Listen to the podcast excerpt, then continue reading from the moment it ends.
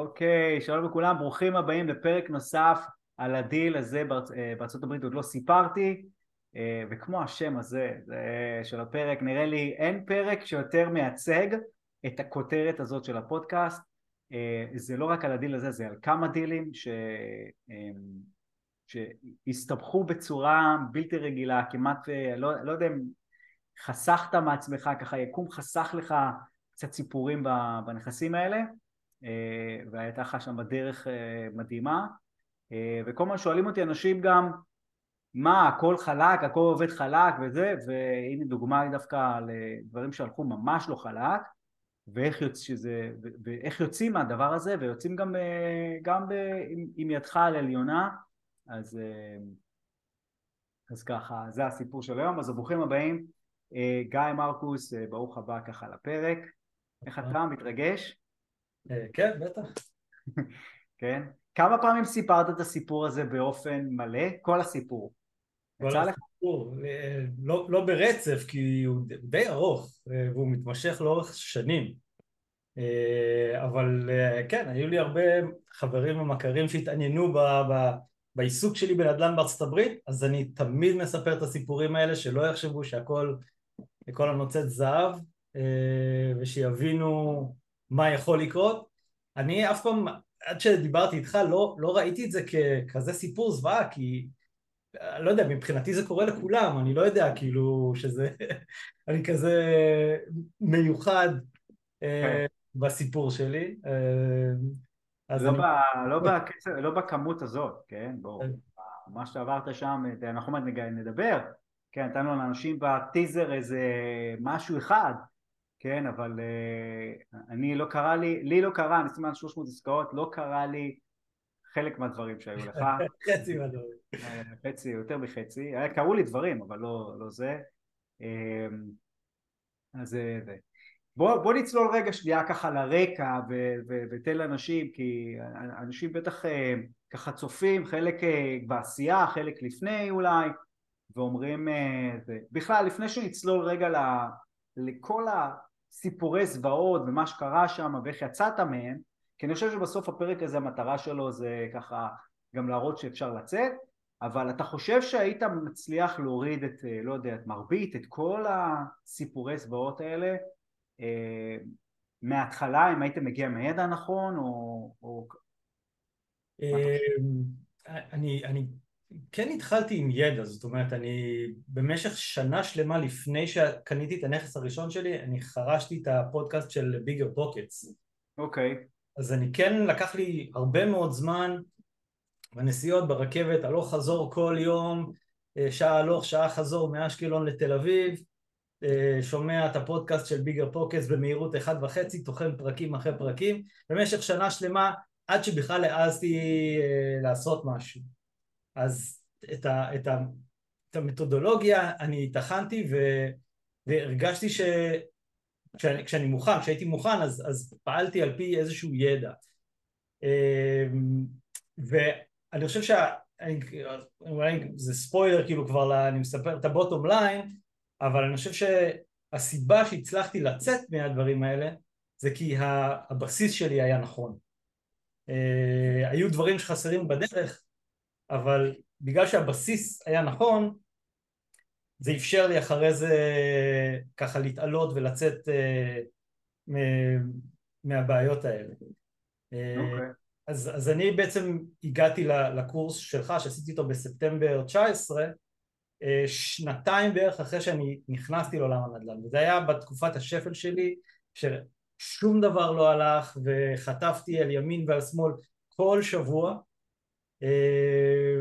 ו, ושם באמת, כאילו כשהגעתי אליך אמרתי אני, there has to be a better way, זאת אומרת חייב להיות דרך יותר טובה לעשות את מה שאני עושה. ודווקא הקורס עשה שלושה דברים בשבילי. אחד, הוא חיזק אצלי דברים שעשיתי בסדר. הבנתי שהיו דברים שעשיתי בסדר וקיבלתי את הביטחון מהקורס והבנתי שהיו דברים שלא עשיתי בסדר ולמדתי איך לשפר את זה בקורס והדבר השלישי זה הקהילה שהבנתי שיש עוד אנשים שיכולים לעזור, שעוברים דברים דומים שהסיפור שלי עזר להם, שהם עזרו לי עם פתחו לי דלתות, הכירו לי אנשים, סיפרו לי סיפורים דומים, אז הבנתי שאני לא לבד. וזה בעצם באמת היה אחד הדברים הכי חזקים שיצאו לי מהקורס. כדי לצאת, תראה, אחד, אחד, החס, אחד החסרונות בעולם העסקים זה שאתה לבד.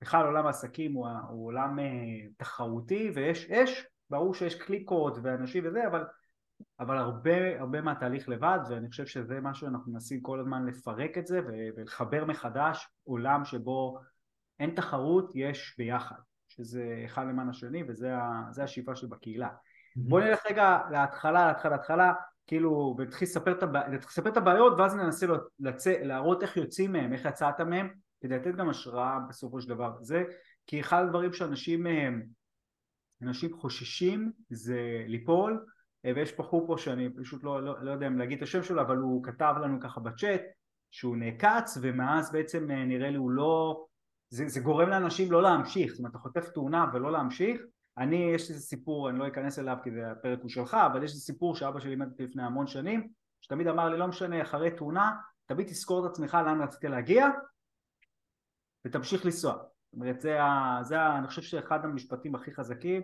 אה, ש... צריך לעלות חזרה על הסוס. כן.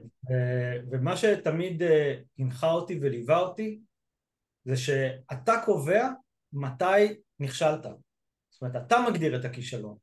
היו כל כך הרבה פעמים לאורך הדרך שכל הסביבה הקרובה לי, אנשים שהכי דאגו לי, אמרו לי, תצא מזה, אתה סובל מזה, אתה לא ישן בלילות, אתה בסטרס, תמכור, תצא מזה, תיקח את מה שהפסדת ויאללה, למדת את הלקח שלך וזהו. ואני ידעתי שזאת לא יכולה להיות אופציה, לא יכולה להיות אופציה, אני, זה לא יכול להיות שאני אסיים אה, את, ה, את, ה, את הפרק הזה בכישלון. ואמרתי, זה לא, אני מגדיר מתי הכישלון, ורק כשאני מוותר זה כישלון. עד שכל עוד אני לא ויתרתי לא נכשלתי. וזה נכון. זאת התפיסה שהנחתה אותי. עד שאני לא מוותר לא נכשלתי. זה עוד לא הסתיים. ובעיני רוחי, ואנחנו מדברים על 2019 אה, בערך, אה, אני ראיתי את הרגע הזה, שבו אני מסתכל על דברים אחורה לא ככישלון, אלא כמשהו שיצאתי ממנו. ובגלל זה זה מבחינתי סוג של סגירת מעגל. מדהים. הגעתי אליך בפעם הראשונה, הייתי הכי בשפל, ו... הפרק, והפרק הזה מסכם את, ה... כן. מסכם את, ה... את היציאה ממנו, ו... ובסוף, בסוף זה, זה, זה הסיפור. אני הייתי במקומות האלה גם, כן, בכל מיני סיפורים, לכולנו יש אה, סיפורים אה, קשים בדרך, אה, זה לא חייב להיות עקיצה, זה יכול להיות שותף שעושה לך משהו מאוד קשה. כאילו יש מלא, מלא מלא דברים, זה הדרך ואמרת את זה מדהים הכישלון הוא בעצם כשאתה מגדיר שהוא זהו סיימתי זה כישלון ואתה יוצא אה, ואתה לא ממשיך עכשיו גם מכישלון אפשר לבוא ולייצר הצלחה אחר כך זה גם כאילו דרך דרך להסתכל על זה. אגב זה עוד משהו שאני לא מפחד מהמילה כישלון. זאת אומרת כל הזמן גם כשהיה לי קשה אמרתי אני נכשלתי ונכשלתי אז אנשים אמרו לי לא תגיד שאתה נכשלת היו לך אתגרים אמרתי לא, אני נכשלתי, אני כל הזמן נכשל, אני נכשל גם היום ברמה השבועית וכשאני מגדיר את זה ככישלון זה מאפשר לי למסגר את זה וללמוד מזה ואיך להימנע מזה לפעם הבאה. אז אני ממש לא מפחד מהמילה כישלון ולהגדיר דברים ככישלון אבל זה באמת משהו שאני לומד ממנו ואני מחליט מתי אני מסיים את הפרק ועובר הלאה אה, זה, זה שני, שני עקרונות שמאוד מאוד חשובים. אני מחליט מתי אני עובר הלאה, ואני מחליט מתי אני מגדיר את זה ככישלון, ומה למדתי מזה. מדהים. בוא ניקח את ה... בוא נלך לנקודת השפל. ספר לי מה היה בנקודת השפל. זאת אומרת, מה היה המצב הנכסי? תן קצת רקע לנקודת השפל. גם זה המשיך להידרדר, אם אני זוכר נכון, זה גם המשיך להידרדר אחרי הקורס, זאת אומרת, לקח לך זמן, אבל בוא ניגע רגע בנקודת השפל מה היה, ועוד, אני לא יודע, קשה להגיד נקודת שפל כי זה המשיך להידרדר אחר כך. כן. אבל, אבל נקודת השפל בחייך שבו הרגשת שהדברים אה, ממש לא עובדים, ספר מה היה שם ואחר כך נדבר על ההידרדרות. תן לנו ככה איזה סיפור. אז, אז הדברים התחילו דווקא בצורה מאוד אופטימית. אז זה התחיל ממש טוב. ב-2017 הכרתי, אה, הכירו לי סוכן נדל"ן בקולומוס באוהיו, בחור יהודי מאוד נחמד, מאוד מנוסה, אה, תוך זמן קצר סגרנו עסקה, תוך כדי ה closing סגרנו עוד עסקה במורד הרחוב, שנה ראשונה הכל הלך חלק מדהים, שנה שנייה התחילו לצוץ בעיות, פתאום שכר אה, דירה. כמה נכסים קנית? אחד באותו זמן? שני דופלקסים, שני דופלקסים אחרי השני, אה, כן. בטווח של שבועיים. אה, שזה לא, לא היה בתוכנית בכלל, זאת אומרת ידעתי שאני רוצה להתחיל עם איזשהו נכס, זה התחיל ושיפצתי ועשיתי שם שיפוצים מסיביים, החלפתי גגות ומטבחים והיה שם באמת שיפוצים גדולים תוך כדי וזה עבד יחסית חלק כי גם אחרי זה חטפתי בשיפוצים אחרים, חטפתי בראש אז אני יודע כמה שזה הלך חלק אה, וזהו, שנה ראשונה באמת הכל היה פיקס, שכר דירה נכנס, דיירים משלמים, אה, מה שנתן לי false sense of security לעסקה הבאה שעשיתי, אבל אה, בשנה השנייה, אה, אמצע שנה השנייה, אחרי שנה ומשהו, פתאום שכר דירה לא מגיע. והמנהל נכס שלי, אה, שהוא היה מתווך שלי, לא עונה לי. ואין עם מי לדבר, ואני לא יודע מה קורה. אה, אז זה סוג של פאניקה, אתה, אתה מבין שאתה, אין לך שליטה, והכל כאילו סוג של פיקציה. ואמרתי, איך הגעתי למצב כזה שאין לי שליטה? הרי אני למדתי את את המטריה, את המתודולוגיה, אני זה ששולט, למרות שאני מאמין שאפשר לעשות את זה מרחוק. והנה, איבדתי שליטה, אני לא יודע מה קורה בנכסים שלי, שום דבר. אה, והייתי צריך להתקשר למתווך שלי מטלפון חסוי, כדי שהוא לא ידע שזה אני, כי אותי עושים. בסוף אה, תפסתי אותו, וכן, הוא פשוט התייאש מהנכסים שלי. והוא לא- הם לא, האמריקאים לא אוהבים אה, confront, הם לא כן, אוהבים כן, לא.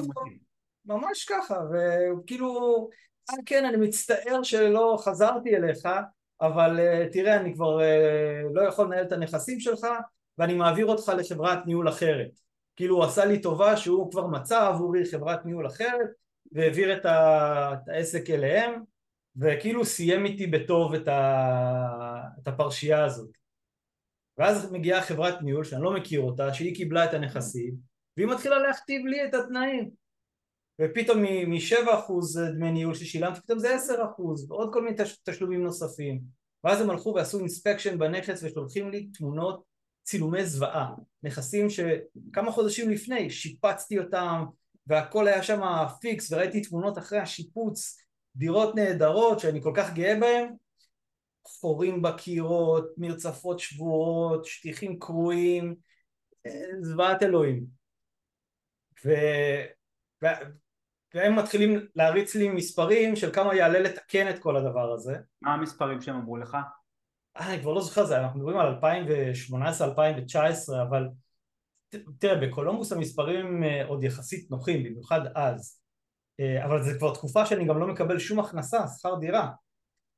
עכשיו, את הנכסים, זה גם איזשהו קטע שדיברנו עליו, של איך קניתי את הנכסים, מאיזה כסף. היה לי ב-2017, היה לי קצת אה, הון פנוי, איזה 100 אלף דולר, שרציתי אה, להשקיע אותו, אבל ברגע האחרון החלטתי למה להשקיע את הכסף שלי. הלכתי לבנק פה בארץ, וביקשתי מהם אה, משכנתה לכל מטרה, הלוואה לכל מטרה. אמרתי להם שאני רוצה לקנות נכסים בארצות הברית, הצגתי להם תוכנית עסקית. אף אחד לא האמין שהם ייתנו לי כסף, אבל הסוכנת הבנקאית שם כל כך התלהבה ממה שהראיתי לה, אמרתי אתה חייב לספר גם לבעלי, אני, אני רוצה לעשות את זה גם. אה, ואישרו לי את המשכנתה, אה, 400 ומשהו אלף שקל, שאיתם קניתי את הנכסים. אז שמתי אפס כסף בהתחלה בעסקה, לא בדיוק אפס כסף, הכסף של השיפוץ היה שלי, שמתי איזה 50 אלף דולר, אה, אבל את שני הדופלקסים קניתי עם אה, משכנתה, כסף של הבנק, זאת אומרת שכל חודש אני משלם משכנתה פה בארץ, ובאיזשהו שלב כבר אין לי את ההכנסה משם. אז אין לי הכנסה, ופתאום מתחילים להגיע עלויות של השיפוצים, מה אתה, מה אתה אומר לעצמך בנקודה הזאת? זאת אומרת, מה... אה, אני מרגיש שאני, כן. כן, אני, אני לגמרי מבולבל, אני לא מבין כאילו עדיין, לא, לא, עדיין לא מבין את הסיטואציה, ואני חושב אוקיי בסדר זמני, אולי נצטרך לקחת עוד הלוואה כדי לשים עוד קצת כסף, כדי לשפץ את הנכסים, אבל מעכשיו הכל יהיה בסדר. אה, אבל גם זאת אשליה כי לי באמת לא הייתה שם שום שליטה, וזה הידרדר בזה שפשוט חברת הניהול החדשה הודיעה לי שהיא מפסיקה לנהל את הנכסים, הם לא מוכנים לגעת בנכסים האלה מרוב שהם על הפנים. מה זה על הפנים? הם פשוט אומרים אנחנו לא מנהלים? מה היה על הפנים? זאת אומרת, הסוחרים שהיו שם נשארו, ששמו שם? כן, גם, גם הדיירים, גם המצב של הנכסים וגם קיבלנו מכתב תביעה מהעירייה על הזנחה. בקולומבוס הוא היה, כן? בקולומבוס הוא היה, הגיע מכתב אה, כן. מהעירייה שהם תובעים אותנו על הזנחה. אני כאילו, איך זה יכול להיות? אני רוצה שהכל יהיה פיקס, אין לי שום כוונה להזניח ושיהיה נורא... על הזנחה בחוץ או על הזנחה בפנים? גם וגם. כאילו, ההזנחה היא בחוץ, דיברו על תשתיות, ובאותו זמן בדיוק התחלתי את הקורס, אני זוכר שאני חושב בשיעור הראשון של הקורס קיבלתי אס.אם.אס אה, מהחברת ניהול עם המכתב מהעירייה שהם טוענים שהבית שוקע. אמרתי אוי ואבוי, גם ה foundation זה על הפנים. אה, מה שהסתבר כלא נכון, זה רק היה בעיה בשיפוע במדרכה, אבל אה, זה היה אני חושב הרגע הכי שפל, שלא יד, לא, לא היה לי מושג איך אני יוצא מזה, שהחברת ניהול שההוא הפיל עליי, שלוקחת לי הרבה מאוד כסף, שאני מוכן לשלם, אני אומר, קחו מה שאתם רוצים, אני אשלם, אני אשלם, אני אשלם, גם הם זורקים אותי ואומרים לי, אנחנו לא מוכנים לגעת בנכס הזה. בנקודת זמן הזאת, בנקודת זמן הזאת גם קנית נכסים ב, ב, בפלורידה או עוד לא? כן, בנקודת זמן הזאתי זה זמן קצר אחרי שגם קניתי את הנכס בפלורידה. איך, איך, איך, איך הגעת לנקודה הזאת של פתאום, אני פשוט צריך לעשות סדר גם לי וגם לאנשים, כי אני מכיר את הסיפור אבל לא, לא שאלתי אותך כי אמרתי אני אשאל את זה תמיד בפודקאסט, כן? כן. אז איך, איפה, באיזה שלב היה לך ביטחון אבל להגיד אוקיי אני אלך לקנה נכסים בפלורידה כי כן. לפי מה שאתה אומר אחרי שנה שנתיים כבר אה, התחילו מלא בעיות אז מתי היה לך את הביטחון לעשות את זה? התוכנית בראש שלי תמיד הייתה לקנות נכסים, להחזיק בהם אה, שנה, לעשות refinance, לקחת את הכסף לקנות עוד נכס. אז את השני נכסים הראשונים אה, קניתי עם לא כסף שלי, אז את הכסף האישי שלי עדיין היה לי. אבל כבר בשנה הראשונה הכל הולך פיקס, נכנס שכר דירה בתקופה הזאת גם אה, לפני שקניתי הנכסים בקולומבוס פתחתי LLC, פתחתי חשבון בנק, התחיל להצטבר לי credit score אז אחרי בערך שנה, שהכל עובד ומתקתק, אמרתי עכשיו אני רוצה לעלות מדרגה, יאללה הכל עובד, היה easy peasy, שיפ... קניתי, שיפצתי, שמתי דיירים, הכל סבבה, בוא נעלה מדרגה. עכשיו קרץ לי השוק של אה, פלורידה, אלה היו בקולומבוס באוהיו, עכשיו קרץ לי השוק של אה, פלורידה, והתחלתי לחפש שם נכסים, אמרתי אוקיי יש לי בערך אה, מאה ומשהו אלף דולר הון אישי, בוא נמנף את זה, ניקח משכנתה שם, הכסף שלי ישמש כ-down payment וניקח משכנתה שם, בגלל שכבר יש לי credit score ויש לי חשבון בנק ו-LLC והכל. רגע שנייה, אבל אתה אמריקאי, מאיפה הצלחת לייצר credit score? כן, אני אמריקאי, אבל זה לא קריטריון לקבלת קרדיט סקור, עד אז לא היה לי כלום, לא היה לי נוכחות בארצות הברית לפני שקניתי את הנכסים האלה.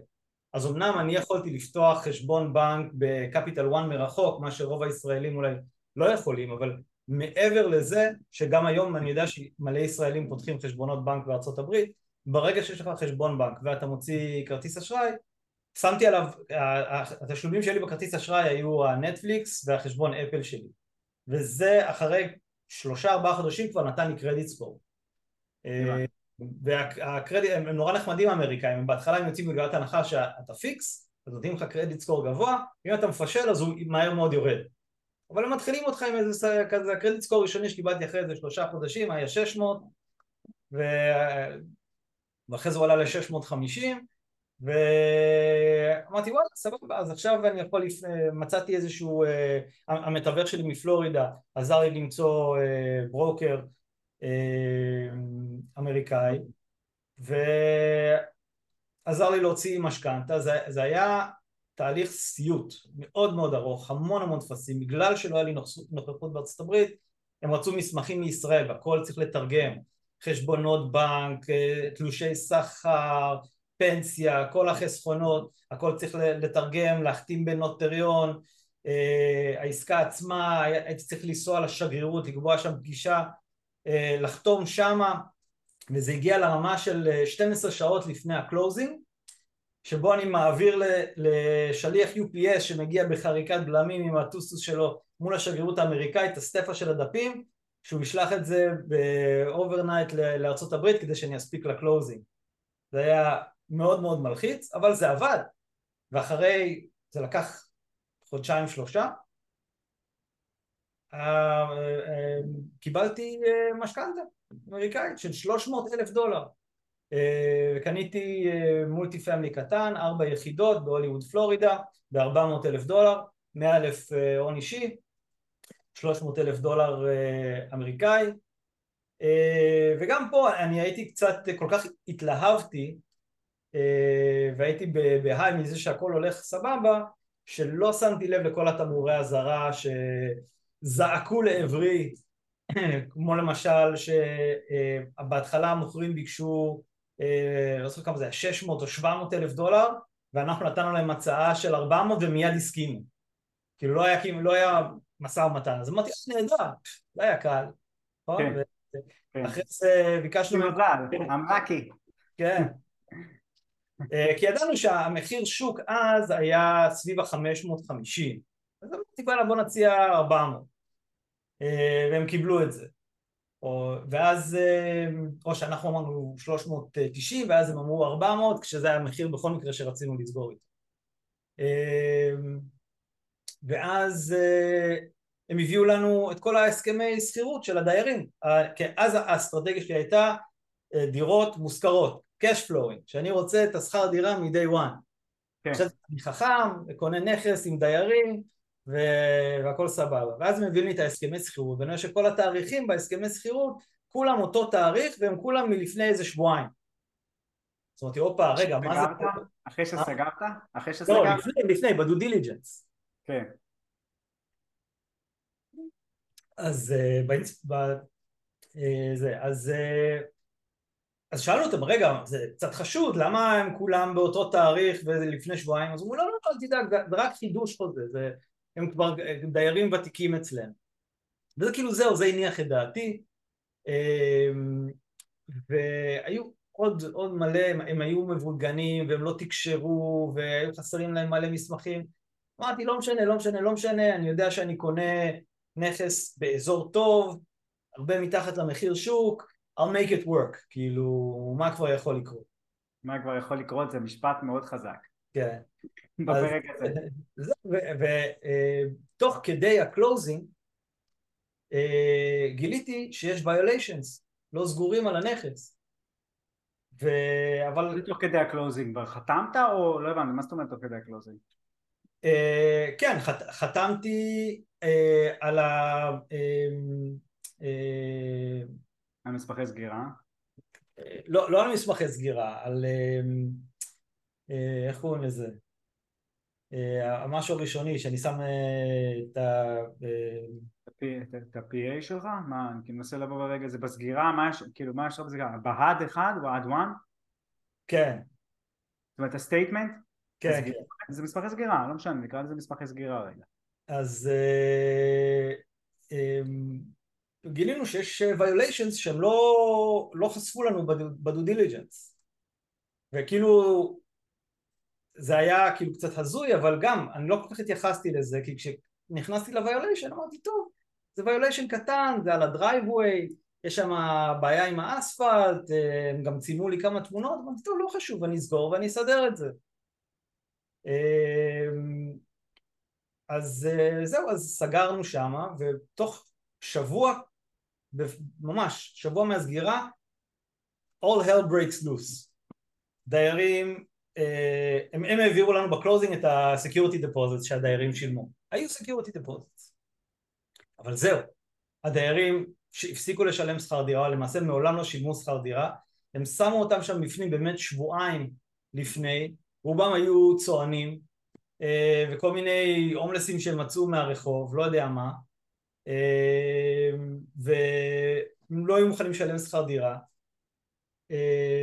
ופתאום התחילו להגיע עוד violations אה, של פתאום אה, משום מקום אה, והערכת וידעת, לה, וידעת להעריך מה יש ב-violation שקיבלת פתאום? זאת אומרת ה-violation הם חדשים? כן, זה, זה, זה לגמרי היה איזושהי, איזושהי פקחית שהחליטה להתלבש על הבית הזה ודפקה על הדלתות של הדיירים והם נתנו לה גם להיכנס אז פתאום היא עוברת בתוך הבית ורואה מלא דברים, בעיות עם החשמל, חלונות, אה, מטבחים, כל מיני דברים נוספים שלא לא, לא היו חשופים לאינספקטור מבחוץ לראות. אה, רגע, האינספקטור שלך, כשאתה קנית את הנכס, כשאתה קנית את הפורפלקס הזה, האינספקטור שלך לא נכנס פנימה? כן, כן, אני קיבלתי דוח אינספקשן מפורט. אז הוא כן נכנס, אז איך הוא לא עלה על ה-violations האלה? לא, ידעתי שיש בעיות, אבל העירייה לא ידעה עליהן. זאת אומרת, אני אמרתי, אוקיי, אני אתקן אותם בזמני... כשדייר יתפנה, אז אני אתקן וישפץ ולאט לאט, אבל פתאום פה כן. קיבלתי violations מהעירייה. הבנתי. אה, בגלל שקיבלתי violations מעירייה ממש אחרי ה-closing, אז חברת הביטוח לא הסכימה לבטח לי את הנכס. הם פשוט אמרו, בגלל שיש לך violations פתוחים, אנחנו לא מבטחים. זאת אומרת, אם כבר היה לי ביטוח והיו מגיעים violations, אז מילא. אבל ה-violations הגיעו לפני שהחברת ביטוח ביטחה לי את הנכס. אז הם אמרו, לא, לא, לא, עד שאתה לא מסדר את ה-violations, אין ביטוח. אוקיי. Okay. עכשיו עם נכס, עם מלא מלא בעיות, עם דיירים שלא משלמים, וזה בזמן שבקולומבוס אני חוטף את ה... התחילו לי כל הזוועות בקולומבוס שהזוועות בקולומבוס מה, מה היו שהם לא משלמים שיש לך שהם לא משלמים גם כן בקולומבוס גם לא שילמו לך? גם, גם בקולומבוס לא שילמו גם המנהל אה, נכסים שלי שם לא עונה לי ולא מתקשר כן. לי והחברת ניהול ההיא אומרת לך צריך לשפץ והיא אומרת עכשיו אני לא מנתקן ביניהם בעצם אתה נמצא עם, עם פורטפוליו של נכסים שלא מכניס כסף ועוד שיפוצים שאתה צריך לעשות שלא תכננת אותו בכלל. ומשכנתאות שדופקות, עכשיו המשכנתה בקולומבוס זה היה 530 דולר בחודש, אבל המשכנתה בהוליווד על 300 אלף דולר זה כמעט 3,000 דולר לחודש. אוקיי. ואין לי הכנסות ויש לי הוצאות על שיפוצים שרק הולכים וגדלים כי עכשיו אני צריך לתת פרויוטריזציה לוויוליישנס שהעירייה שמה ולא לדברים שאני רציתי לתקן. כן. אה, ואז אה, תוך כדי בפלורידה אה, דיירת באחת הדירות טוענת שהיא נפלה בדירה אני קיבלתי מכתב תביעה מעורך דין שתובע אותנו, אני לא זוכר מה הוא כתב שם, סכומי עתק, שהיא לא, משל... לא משלמת, היא שולחת לך תביעה, כן. כן, אוקיי, סכום עתק, שאתה לא זוכר אותו, ואין לך ביטוח אבל. ואין לי ביטוח. ואין לי ביטוח. אין ביטוח. אני בפאניקה טוטאלית, אני אומר זהו, אני בכלל לא יודע מה אני עושה פה. אה, והלכתי להתייעץ עם חבר שהוא עורך דין, והוא הפחיד אותי עוד יותר, הוא אומר וואו איזה התביעות הכי משוגעות, וכאילו עכשיו, הוא אומר אבל הנכס שלך הוא ב-LLC נכון? אז לא, הנכס בפלורידה לא היה ב-LLC, גם כן משהו שלא ידעתי מלכתחילה, כשהתחלתי את התהליך, הסיבה שהבנק היה מוכן לתת לי כזאת משכנתה בתנאים שקיבלתי אה, זה רק אם זה על השם שלי. אוקיי. Okay. ולא, אני חשבתי שאני שואל את הברוקר שלי מתי אני שם את השם של ה-LLC אז הוא אומר לי על מה אתה מדבר איזה LLC אתה מקבל את המשכנתה הזאת רק אם זה על שמך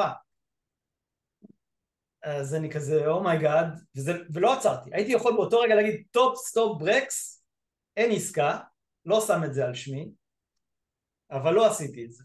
טוב, אבל בקולומבוס זה תחת LLC, אז עקרונית כן. כאילו זה מוגן, זאת אומרת זה לא, זה כאילו, עקרונית זה לא היה, מש... בעניין נכון. הזה זה לא היה משנה, אולי יכניס לך, זה הוסיף לך לפאניקה, אבל זה לא היה כזה משנה, כי הם לא נכון. יכולים, כאילו, נכון. וגם ככה הנכס שלך גם שווה, סכום התביעה שלה היה יותר גבוה מסכום של הנכס? הוא היה מיליונים, הוא היה מיליונים. מיליונים. אמ, אין לך ביטוח אז כאילו, כאילו בדרך כלל חברות ביטוח הן נותנות את ההגנה כי נכון. ביטוח אז ופה אתה אין לך הגנה זה אתה צריך להביא עורך דין שלך וכדומה נכון. אוקיי זה, ומפה מתחילה, מתחיל, ומפה מתחילה ההידרדרות עוד יותר כן, אז, אז קודם כל, כאילו, ב, אתה יודע, זה, זה ups and downs, אז אה, באיזשהו שלב בקולומבוס, אני חושב שזה אחרי שהתחלתי את הקורס כבר, ואני חושב בשיעור השני של הקורס אתה כבר מלמד איך לראיין אה, אה, מתווכים וחברות ניהול, אז כבר ממש השתמשתי בטקטיקות האלה והתחלתי לראיין חברות ניהול, אמרתי זהו, אני מוצא חברת ניהול טובה, שאני מביא אותה ואני סוגר איתה את התנאים שאני רוצה. אז קודם כל התחלתי בקולומבוס וראיינתי איזה עשר חברות ניהול אה, עד שמצאתי חברת ניהול טובה למעשה לא, למעשה לקחתי חברת ניהול אחת התחלתי איתה לא הרגשתי שהם אה, מספיק טובים עשיתי עוד רעיונות ולקחתי חברת ניהול אחרת זאת אומרת פרק זמן של איזה שלושה חודשים עברתי איזה שלושה חברות ניהול מהמתווך שלי שניהל את הנכס, לחברת ניהול שהוא זרק אותי, לעוד חברה שאני לקחתי, עד שהגעתי לחברה אה, שאני איתה עד היום. אה, וכשמצאתי אותם, אז באמת דברים התחילו להסתדר. הם לקחו את הדברים, את העניינים לידיים, סידרו את הדברים מול העירייה, הלכו להיפגש איתם, הביאו engineer אה, שיבדוק, אמר להם שזה לא היסודות של הבית, זה רק איזה עיקום במדרכה, אה, הוציאו לי הצעות מחיר נורמליות, אה, יש להם in-house handyman, שהם אה, גם לוקחים עליהם עלות, אז, אז סידרו פחות או יותר את הכל שמה, נתנו לי טיפה ראש שקט שאני יכול להתעסק בזוועות של מה שקורה לי בפלורידה. שמו אוקיי. גלים, העלינו שכר דירה, תוך זמן יחסית קצר קולומוס די התייצב, אבל פלורידה רק הלך באמת והידרדר, אה, ואני הלכתי וחיפשתי עורך דין וגם ראיינתי מלא עורכי דין עד שהגעתי לעורכת דין אה, תותחית. רגע אבל שנייה, אני, אני יש לי זיכרון, סליחה שאני זה, פשוט אה, גם כתבת לי את זה וגם אני זוכר שבקולומבוס היה עוד איזה סיפור זוועה אחד. פה יש עוד מלא, זה עוד מלא, זאת אומרת היה איזשהו רגע של רגיעה. אבל אני רוצה להוציא, זה כל ה... תתן לאנשים את ה... עד, כאילו אנחנו היום מוכנים חיי חבר'ה זה כאילו לא באמת סרט אמיתי שבו אנחנו מתחברים לכל הבלאגן במתח כבר הרגעתי והרגענו אתכם שיצא פה סיפור סוף טוב, אבל מה היה שם עוד דברים? מה, מה היה כאילו ב... אמ, אז רגע, אז, אז הדברים בקולומבוס, כאילו אני מסבר את זה בסדר יחסית כרונולוגי, זאת אומרת התחיל כן. קולומבוס ואז פלורידה ואז הידרדר קולומבוס והידרדר פלורידה ואז הסתדר קצת קולומבוס.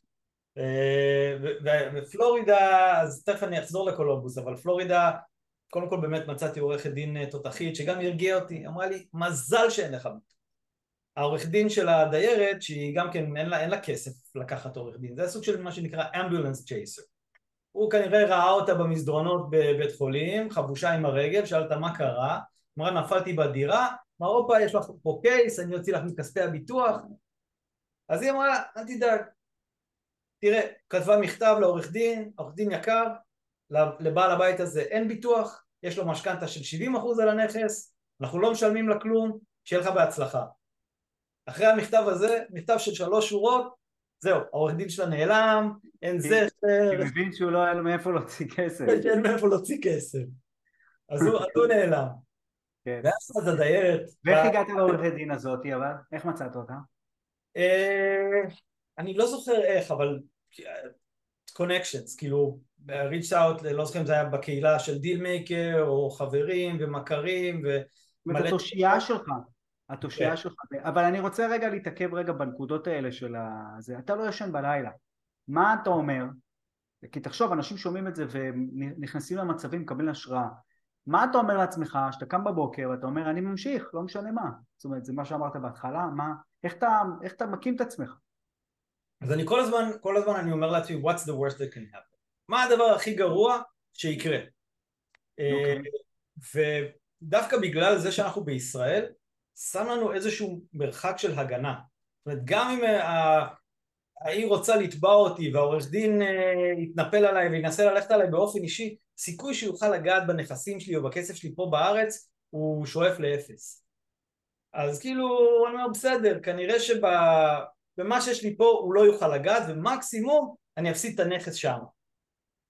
אז כאילו כל הזמן אמרתי מה, מה הדבר הכי גרוע שיכול לקרות אה, וככה די הרגעתי את עצמי, זה עדיין אני לא ישן בלילה ברור, כי, אתה, כי, זה דיבור, כי זה דיבור פנימי, אתה בעצם חייב לדבר עם עצמך כדי לנסות לצאת ולעשות פעולות.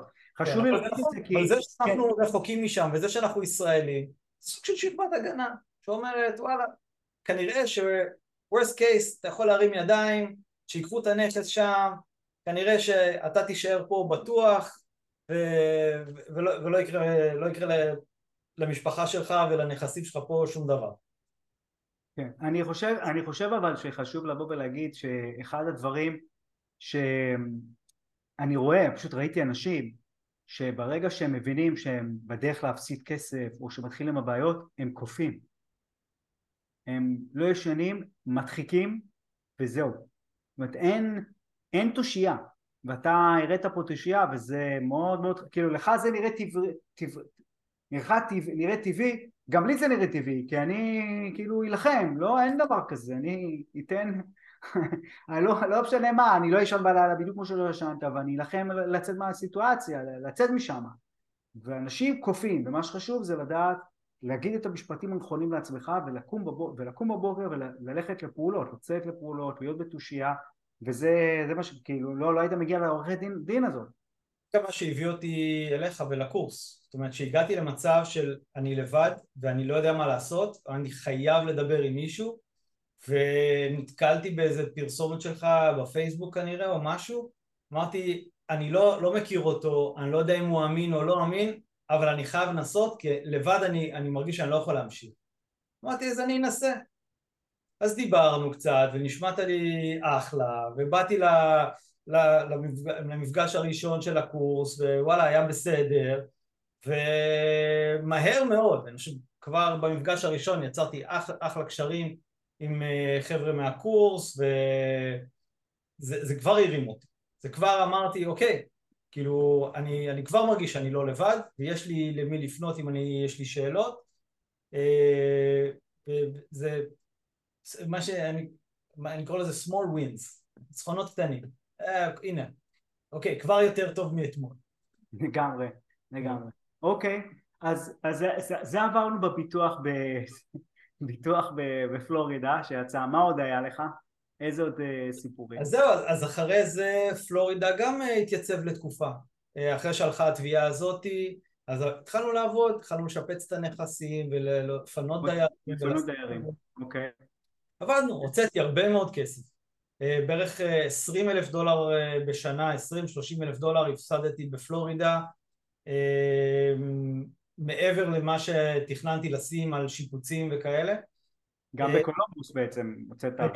גם בקולומבוס גם, אבל המספרים הם, הם לא כאלה נוראים. זאת אומרת, בקולומבוס הייתי מפסיד אלף דולר פה, אלף דולר שם, זה... אה, זה אין מה להשוות בכלל ברמת המספרים. כן. אה, ובקולומבוס גם יום אחד אני אה, מישהו שולח לי לינק, ל... אני חושב שזה היה מנהל נכסים שלי, לינק לידיעה חדשותית על שוט-אאוט אה, של המשטרה אה, באיזה נכס, ולא הבנתי למה הוא שולח לי את זה עד שקלטתי שזה הנכס שלי. מי שלח לך את זה? המנהל נכסים שלי. אוקיי. לא הבנתי בהתחלה מה הוא שולח לי, איזה שוט-אאוט, מה זה באזור שלי, זה בשכונה שלי? לא, זה הנכס שלי, בית מנוקב יריות, מסתבר שהבן של אחד הדיירים שהוא עבריין אה, התחבא, ברח מהמשטרה, התחבא בדירה עם שלושה כלבי פיטבול וכשהמשטרה צרה על, ה, על הנכס אה, הוא שחרר עליהם את הפיטבולים שלו והם פתחו באש, הרגו את הפיטבולים ולקחו אותו למעצר. oh my god. אה, ופה... רגע, וזה היה כשה... איזה מנהל נכסים? זה היה בנכסים החדש? איזה שלב זה היה? זה היה... אני חושב שזה היה מנהל נכסים הראשון. אני חושב שזה היה עוד המתווך שלי, זה היה בהתחלה. איך ההרגשה שלך ששמעת את הסיפור הזה? בעיקר צחקתי, כי כאילו, עוד פעם, יש את המרחק הזה, אתה, אתה מנותק משם, לא, אין לי קשר עם הדיירים האלה, אה, אה, וכאילו, בסדר, הוא גם, הוא גם הרגיע אותי, הוא אמר לי, בסדר, אין מה לעשות, אנחנו יכולים או לתקן את הנזק לבד, את, את הדייר פינינו, ואת הדירה שיפצנו, והחלטנו לא להפעיל את הביטוח, כי uh, ידענו שזה פשוט יעלה את הפרמיות שנה אחרי זה, התיקון לא היה כזה גדול, כמה חורים השפכתם בקירות ולהחליף איזה חלון, uh, אז זה, זה היה הרע במיעוטו. כן. קודם כל שואלים אותי פה אם הרגו את הדייר, אז לא, לא הרגו את הדייר, הרגו את לא. הפיתולים, לצערנו הרגו את הכלבים. ועוד דבר זה רושם פה אדם חייבים לעשות סקרין לדיירים כמובן אדם ברור שיש פה הרבה מסקנות שלא לא היה ברור וזה בסדר זה זה השיעורים אחר כך, כן, בתוכנית אחר כך בדילמייקר שלמדת, אז כבר הבנת שצריך לעשות כל הדברים האלה, אבל זה לא היה, זה לא היה ידוע לפני, זה ברור.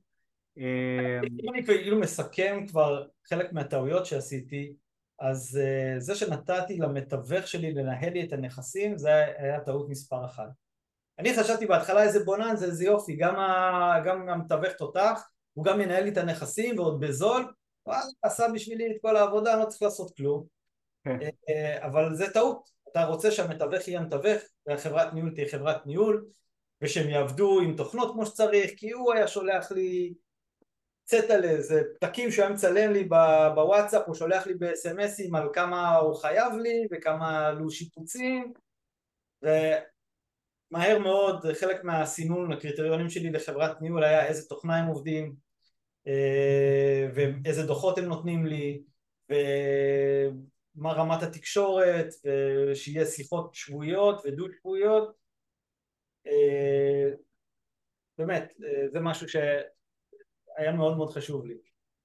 אוקיי, okay, עכשיו, עכשיו, פשוט אנשים כתבו גם ב-QA ולא ראיתי, אבל מה זה violation, למי שלא יודע, קצת הולך אחורה, violation זה בעצם הפרות של תקנים של העירייה. לעיריות יש תקנים ואתה צריך לעמוד על זה, לעמוד, לא בכל מקום זה ככה, אבל בחלק מהאזורים אה, יש תקנים שאתה צריך לעמוד בהם, ואם אתה לא עומד בזה, סתם למשל, אם אה, הדשא לא מכוסח, אתה מקבל קנס על דשא לא מכוסח. זאת אומרת, יש תקנים שקשורים, אה, שהעירייה מגדירה באזורים וצריך לעמוד, לעמוד, לדעת אותם.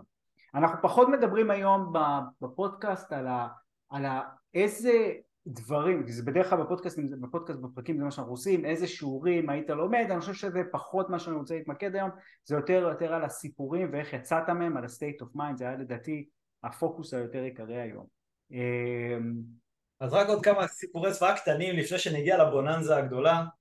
כן. אז גם קולומבוס הייתה לי דיירת מאוד טובה, שהייתה זקנה ועיוורת, ומסתבר, אני יום אחד פה בארץ, פתאום הגיע לי מכתב בתיבת דואר פה בארץ, מה-FBI. אני פותח מכתב מה-FBI וכתוב לי שאנחנו יודעים שהדירה שלך משמשת למסחר סמים. oh my god. איך התגובה שלך הייתה באותו רגע? אני יכול להגיד לך אם אני הלב שלי היה גם בתחתונים. באותו רגע. באותו רגע הייתי כאילו נכנס טיפה ללחץ. עם הניסיון והכל שעדיין הייתי נכנס לזה, כי כאילו לשמוע מה-FBI. אז מה עשית? אז מיד טלפון למנהל נכסים, ועכשיו זה כבר החברה הטובה שעובדת ומנהלת שם את הנכסים, העברתי לה את המכתב, הוא אומר לי תן לי כמה דקות, עושה כמה טלפונים, חוזר אליי, אומר לי כן, מסתבר שיש מעקב על אחת הדירות שם, נכד של הדיירת הזקנה העיוורת, משתמש, הוא גר אצלה, שזה גם אגב בניגוד להסכם שכירות שלה, הוא גר אצלה והוא סוחר משם סמים, זה מאורת סמים וה-FBI פשט על הדירה ותפס את הסמים ועצר את הנכד. זה היה אחרי, אחרי שקיבלת את המכתב זה קרה במקביל, כי כשאני כבר אה, דיברתי איתו אז זה כבר קרה הבנתי. אה, פשוט הם אמרו כן, הוא דיבר עם המשטרה, עם ה-FBI, עם השריף, והם מכריחים אותנו לפנות את הדיירת, שהייתה דיירת טובה, שילמה בזמן והכל, מסכנה ועיוורת, ואני צריך לזרוק אותה לרחוב. אה, בלית ברירה, אממה, בזמן שאני עושה את זה, אז אה, לא יודע אם זה הנכד שלה, או הבן שלה, או חברים שלה, או וואטאבר, טינפו את הדירה, שברו שם הכל, אה, אמרתי לך שמצאתי, אמרו לי שהם מצאו שם צואה במקרר, צואת בני אדם. אה, על זה שהיינו צריכים לפנות אותה. ואז עוד פעם אתה מתחיל עם הניקיונות והשיפוצים ולהביא את הדירה, אבל כל פעם שפינינו דייר, אה, שלמזלי גם במקומות כמו קולומבוס ובפלורידה זה לא כזה סיפור, זה שלושה שבועות והדייר בחוץ, ואז אתה עושה איזשהו שיפוץ, מביא את הדירה חזרה לסטנדרט נורמלי, מכניס דייר ומעלה את השכר דירה. ואני התחלתי ב-2017 עם אה, שכר דירה ממוצע של 450-500 דולר לדירה וב-2022 זה כבר 950 דולר לדירה אז uh, כל פעם הצלחנו גם להחזיר את, ה... את ההפסד על הנזקים ש... שנגרמו uh, עכשיו פלורידה שמה גם זה רק, רק מידרדר לא מצ... שאתה, לפני שאתה מגיע לפלורידה שאלה, קודם כל איזה אזורים זה בקולומבוס? אזורים שהם C? D? כן, C. C, זאת אומרת working class. כן. מרוויחים באזור ה-30 אלף דולר? סדר כן, גודל 30, 35. כן. אוקיי, בסדר, ואחרי, בעצם, ו, אבל אתה, אתה בן אדם של מספרים, ואתה בא ואומר, אוקיי, אז אני, אני משפץ את הנכסים האלה, מחזיר אותם, מעלה את השכירות, ועכשיו זה יותר טוב, אבל ברמת ההחזר על ההשקעה, אתה בעצם אה, איך אתה מסתכל על זה? איך אתה מחשב את זה? אתה לוקח את השיפוצים ושם אותם על, ה, על המחיר קנייה או על השוטף? זה גם, זה גם חשבונאי וגם איך אתה מסתכל על תשואה. אז אני שם את זה על השוטף קודם כל, אבל אני גם אה, עושה לזה אגרגציה אה, ומסתכל על זה בסופו של דבר כמה אני הוצאתי מהכיס, כן, אני, כל, כל, אני שם את זה בשוטף אבל אני במינוס, אז את המינוס הזה אני שם עליי אה, כתוספת לכסף שהשקעתי. אה, אבל אה, קודם כל אני שם את זה על השוטף והמטרה שלי קודם כל לייצב את השוטף. אה, ולייצר עסק, אני רואה, אני מסתכל על זה כעל עסק שעובד שצריך להרוויח. אז אני כל הזמן חושב אוקיי מה העסק צריך בשביל להרוויח, איך אני יכול לעשות לו את האופטימיזציה כדי להעלות את שורת הרווח שלו? כן, זאת אומרת אתה מסתכל על זה איך אתה ממשיך כל הזמן להגיע למצב שהעסק מיוצב, אתה לא מסתכל על זה כנכ, כנכס שהוא מה ההחזר על ההשקעה שלי כרגע, אלא אתה רוצה להביא אותו... לא מסתכל בכלל על ההחזר על ההשקעה, ההפסד נכנס שם באמת לשורה הזאת של, ה, של ההשקעה, אבל אני מסתכל על זה כעסק שאני כל הזמן חושב על איך אני יכול להגדיל את השורת רווח. האם אני אוסיף, אעשה פיצול של המוני מים, האם אני אוכל לדרוש יותר בשכר דירה, האם אני אשים להם מכונות כביסה? אז אני אוכל לדרוש יותר אה, שכר דירה, אם יש איזה חדר שאני יכול לפצל, האם אני אבנה להם היה detached אה, driveway, אם אני אחבר אותו לבית זה יעלה, כל הזמן אני חושב על מה אני יכול לעשות כדי לעלות, להזריק ערך ולהעלות את ה... לשפר את העסק, את ה-cash flow של העסק. זאת אומרת אתה מסתכל על זה כמו, טיפה כמו סטארט-אפ שמנסה לצמוח, אוקיי? שמנסה לצמוח להביא את עצמו לרמה של שווי ככה אתה מסתכל בעצם על הנכסים ולא מסתכל על זה ברמת משקיע רגיל שבא ואומר רגע שמתי כסף וואו עכשיו הנכס לא מייצר לי כסף זה נורא זאת אומרת אתה בא ואומר אוקיי אני, נס, אני מסתכל על זה רגע ואני בא ואומר רגע זה שיצא לי דייר השכירות עלתה אז בוא אני משפץ את היחידה אני אעלה את השכירות והנה דווקא אני מסתכל על הצד החיובי של הדבר הזה עכשיו זה שווה יותר וזה גם קצת רמז לעוד מעט כן? אז זה, זה, זה ההסתכלות שלך וזו הסתכלות, הסתכלות יפה. אני יכול להגיד לך שאני קניתי נכסים בקליבלנד, אני קניתי נכסים ב-2012-2013 וגם אני לאורך הדרך היה לי סיפורים אה, מטורפים, כן, דייר אה, לא הודיע על זה שיש אה, זרימה בשירותים ופתאום קיבלתי חשבון מע"מ של 3,000 דולר. קרה לי גם, קרה לי גם.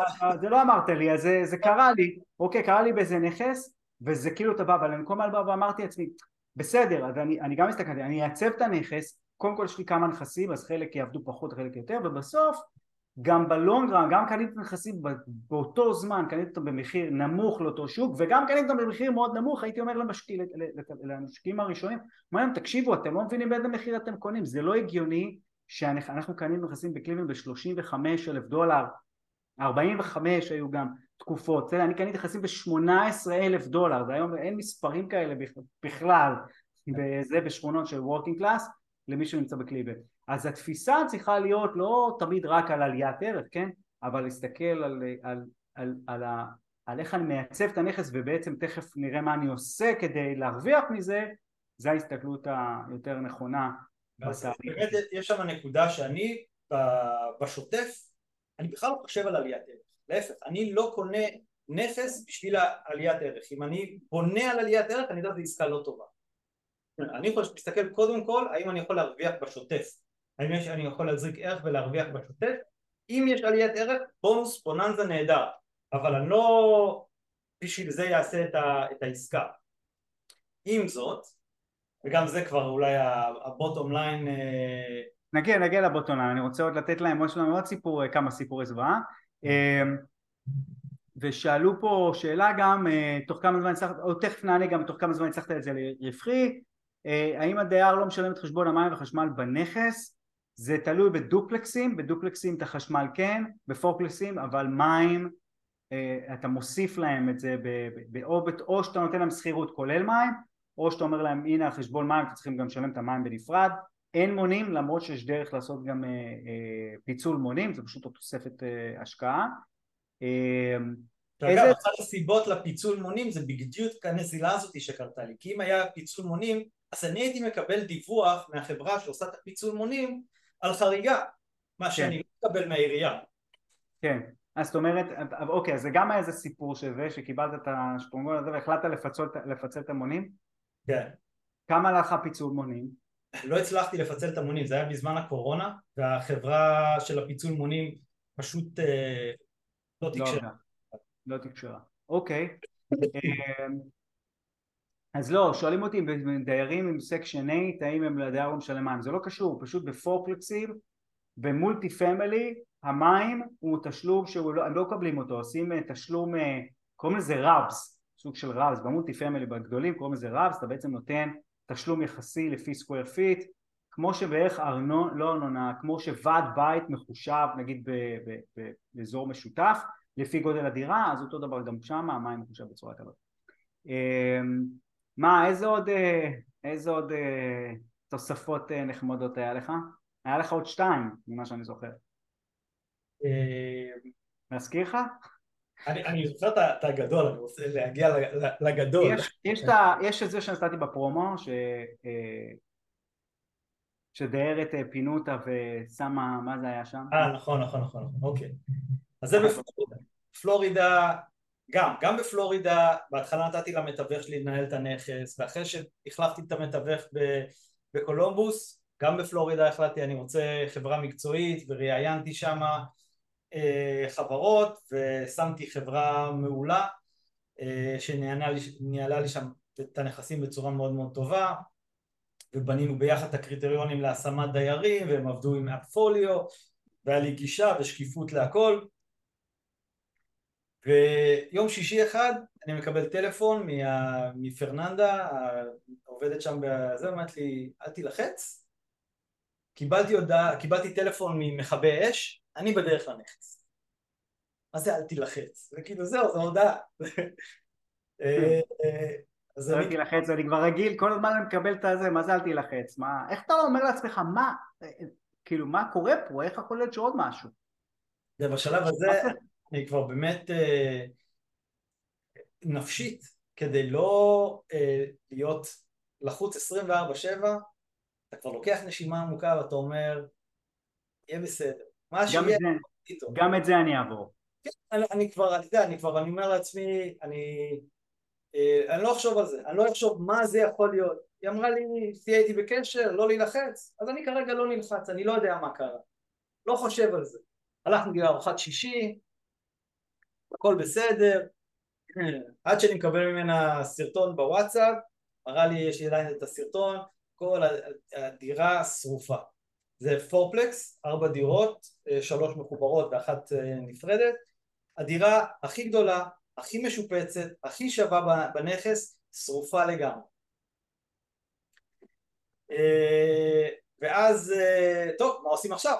עכשיו יש לי ביטוח כבר, כן, אחרי שהיה לי את העניין עם הדיירת ושיפצתי, קיבלתי את ה... עשו לי ביטוח, עכשיו יש ביטוח, בסדר, אוקיי, אז יש ביטוח, שריפה, קורה, אז, אה, אז אני מתייעץ עם החברת ניהול, אוקיי, מה, מה אני אעשה, אני אפעיל את החברת ביטוח? אז אומר, תקשיב, לפני שאתה מפעיל את החברת ביטוח, אה, יש לנו ניסיון טוב עם insurance adjuster. מה זה insurance adjuster? עכשיו מי אומר לך את זה? מי אומר לך את הדבר הזה? חברת ניהול. חברת ניהול. אבל לפני שהיא אומרת לך את זה, אתה גילית שבעצם מה גילי, איך גילית שהייתה שריפה מהסיפור לא, הזה? לא, זה היה בדיעבד, היה שם, היה שריפה, אז הגיע גם כן FBI והם אה, תחקרו את זה, או היה שם, לא, לא, לא FBI, היה investigator של מכבי האש, עשה כן. תחקור. אה, ומה שהוא גילה זה שהדיירת, שהייתה דיירת ששילמה יפה כמה חודשים ואז הפסיקה לשלם. אז גם התחל, התחלתי את התהליך פינוי. עכשיו אני כבר רגיל. שמים את ה notice על ה door. אה, תוך שלושה ימים אם היא לא עונה עושים זימון ל eviction court. הולכים ל eviction court. טוענים את, טוענים את הטענות שלנו ואז קובעים תור לשריף לבוא להוציא אותה החוצה. יום לפני שהשריף אמור לבוא להוציא אותה, ערב לפני אה, היא לקחה נר, שמה בין הכריות של הספה, הדליקה את הנר, אספה את הדברים שלה ויצאה מהבית. הנר לאט לאט נשרף, הדליק את כל הספה, שהדליקה את כל, ה... את כל היחידה. הלאה, זה מטורף. זה כבר, זה כבר הכניס את ה-FBI לפעולה והיא הייתה כאילו אה, נמלטת מה-FBI, אני לא יודע איך נגמר הסיפור, אני רק יודע שהייתה מבוקשת על ידי ה-FBI אה, ואני, זה מבחינתי קוריוז, אני עכשיו צריך לטפל בנכס, אני צריך להחזיר אותו לפעולה. אז uh, התחלתי לברר מה זה insurance adjuster ולקבל כל מיני טלפונים, מסתבר שזה שוק של uh, מאכר כזה, שהוא יודע איך לפנות לחברות הביטוח ולהוציא uh, מהם יותר ממה שהם היו נותנים לך. ובמקום שאתה תתעסק לבד מול חברות הביטוח, הוא הנציג שלך מול חברות הביטוח.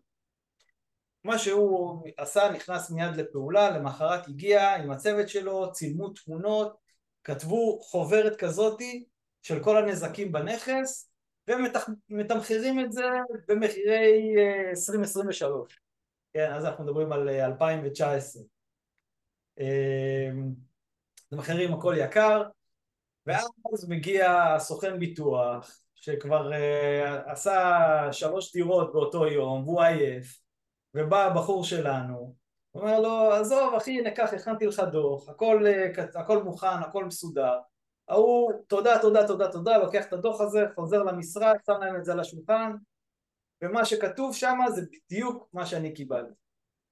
אחד זאת אומרת, ואיך הוא מרוויח מזה? זאת אומרת, תספר לאנשים איך הוא מרוויח הוא אמר לי שיחה ראשונה איתו, הוא כזה הרצל כזה, הוא אומר תקשיב אני אציג לך מחברות הביטוח יותר ממה שהם היו מציעים לך אי פעם אבל אני לוקח עשר אחוז. כל מה שאני משיג לך אני לוקח עשר אחוז. אז... אה, קיבלת גם בעצם, תספר רגע על, על, על התהליך הזה כי יש פה איזה קצת איזה טיפה אלימות. נשרף הבית, הוא, יש את ה-adjuster הזה, איך זה נקרא? insurance adjuster. insurance adjuster, הוא מכין את הדוח, הוא הולך, צלם, מכין את הדוח זה צריך להיות מישהו מקומי, הולך מכין את הדוח הזה והולך לאינשורנס, בעצם ואיך אתה מקבל כאילו הצעה מקבלן, זאת אומרת איך אתה מכניס פה את ההצעה מקבלן, אתה מביא את זה, הוא מביא את זה, מי מביא את ההצעה מקבלן כדי להחזיר את הבית ל... אה, אני, אני הבאתי מקבלן אה, שהראיתי לו את הדוח גם של האינשורנס של הג'אסטר, הוא נורא נורא שמח כי באמת הכל שם היה מחירים בשמיים, אז הוא אמר אין בעיה, אני אטפל בנכס. אה, עכשיו גם כיוון שהיה לי משכנתה על הנכס אז חברת ה... אה, אז הבנק נכנס פה לתמונה והוא אומר אה, הלו הלו הנכס הוא 70% שלי אני אטפל בזה אני מחלק את הכסף. אז הבנק מקבל את הצ'ק מחברת הביטוח הבנק מגבה אותי מול הקבלן זאת אומרת הוא חשוב לו שאני אבחר קבלן טוב שהוא מורשה הוא רוצה לראות את כל המסמכים של הקבלן הוא רוצה אה, לדעת שלקבלן יש מספיק כסף כדי לממן את השיפוץ כי הוא לא משלם לו מראש. אה, והוא דואג לקבל מהקבלן אה, את כל העדויות לגמר עבודה. זאת אומרת הבנק שולח אינספקשן בכל שלב. כן. כדי לוודא שהקבלן עושה עבודה טובה. ורק אחרי שהמפקח של הבנק אישר אז הם רושמים צ'ק לקבלן ככה זה עובד, במת... במת... ככה זה עובד בדרך כלל ב... עם, עם בנקים, כן, כשהם משחררים כסף לפי התקדמות. ואוקיי, ואז בעצם ככה סגרת, את ה... סגרת גם את הבעיה הזאת. כן. עכשיו אוקיי. קיבלתי גם מה, מהחברת ביטוח, קיבלתי כסף על loss of rent. אמ, ו, וגם זה, זאת אומרת לא הפסדתי כלום מהשרפה הזאת, אם באמת ניתנו לי את כל הכסף לשכר דירה גם בזמן השיפוץ וגם עד שהצלחתי לשים שם דייר חדש ואז אחרי השיפוץ היה לי דירה עוד יותר משופצת, עוד יותר טובה, ממש יכולתי לקבל top of the market כאילו שכירות ל... ל... ליחידה הזאת. אוקיי, okay. בוא נעבור ל... ל... אני רק, רק איך, איך גילינו על השריפה הזאת, איך, אה, מי, מי קרא כן. למכבי האש? הזקנה מהסיפור הראשון שרצתה לתבוע אותי על זה שהיא נפלה בדירה, היא עדיין הייתה דיירת שלי. והיא התעוררה באמצע הלילה, אה, לא בגלל שהדירה שלה מלאה בעשן, אלא מהרעש... רגע, זו זקנה עיוורת? אני כבר איבדתי אותך בסיפורים. העיוורת היא בקולומבוס. בקולומבוס, אוקיי. הזקנה שנפלה בדירה ורצתה לתבוע אותי אה, כי היא נפלה בדירה. אז כן. היא התעוררה מהרעש של הגל הישן, ראתה שכל הדירה שלה מלאה עשן, אז היא קראה למכבי אש. זה זאת שלא משלמת גם. היא כבר שילמה, היא כבר הסתדר איתה והכל בסדר. אה, בהתחלה היא לא שילמה כי היא ראתה שהיא יכולה לא לשלם, זאת אומרת כש... הבנתי, זה זאת שטבעה אותך, היא נשארה בנכס והתחילה לשלם בעצם. התחילה לשלם, דיירים כשהם רואים שיש בלאגן בנכס הם מרשים לעצמם. כשהם מרגישים שיש בעל בית, שיש חברה שמנהלת אותם ושהכל פיקס, אז הם מתיישרים גם כן. אה, זה גם חלק מהסיפור. עכשיו הגלאי העשן האלה זה מאוד מאוד חשוב בארצות הברית, זה קודם כל דבר ראשון שחברות הביטוח בודקים, הגלאי העשן האלה עובדים על בטריות, זה משהו שהוא פלסטיקי, מעפן, שמדביקים אותו לתקרה ויש בו בטריה double A או triple A וצריך להחליף אותה פעם בחצי שנה. וצריך לדאוג שחברת הניהול עושה את זה. כי אם הגלאי העשן הזה לא היה פועל והזקנה הזאת חס וחלילה היה קורה לה משהו בדירה אוי ואבוי, לי, כן? כי זו אחריות שלי כבעל הדירה לדאוג לתקינות של גלאי העשן האלה. ואגב גם מטפים בכל דירה, שזה משהו שהיה לי שם בעיה עם גנבות של המטפים, כי בהתחלה המטפים היו מקובעים ליד כל דלת מבחוץ. זה כן, גונבים. היו גונבים לנו אותם כל הזמן. אז מה עשית איתם? בפנים? כן. עשינו להם נישה בתוך הבית אה, שהם יכולים להגיע למטף. אני גם לא מבין את ההיגיון של לשים את זה בחוץ, כאילו זה היה הסטנדרט, התקן כן. בחוץ. אה, אז זהו, אז זה פלורידה, ואז אה, הסיפור ממשיך להידרדר בפלורידה. אז אחרי ששיפצתי את הנכס הזה, עדיין יש לי את אותו violation בהתחלה שקניתי, שאמרתי לכם על האספלט, שהאספלט שם היה צריך לעשות repaving ל driveway, אני לא מצליח להיפטר מה violation הזה. אני פונה לעירייה ואני רוצה לתקן את זה, ואומרים לי לא, אתה צריך להביא אה, מדידה של השטח כי אנחנו לא מבינים איך, איך כל ה driveways שם הולכים.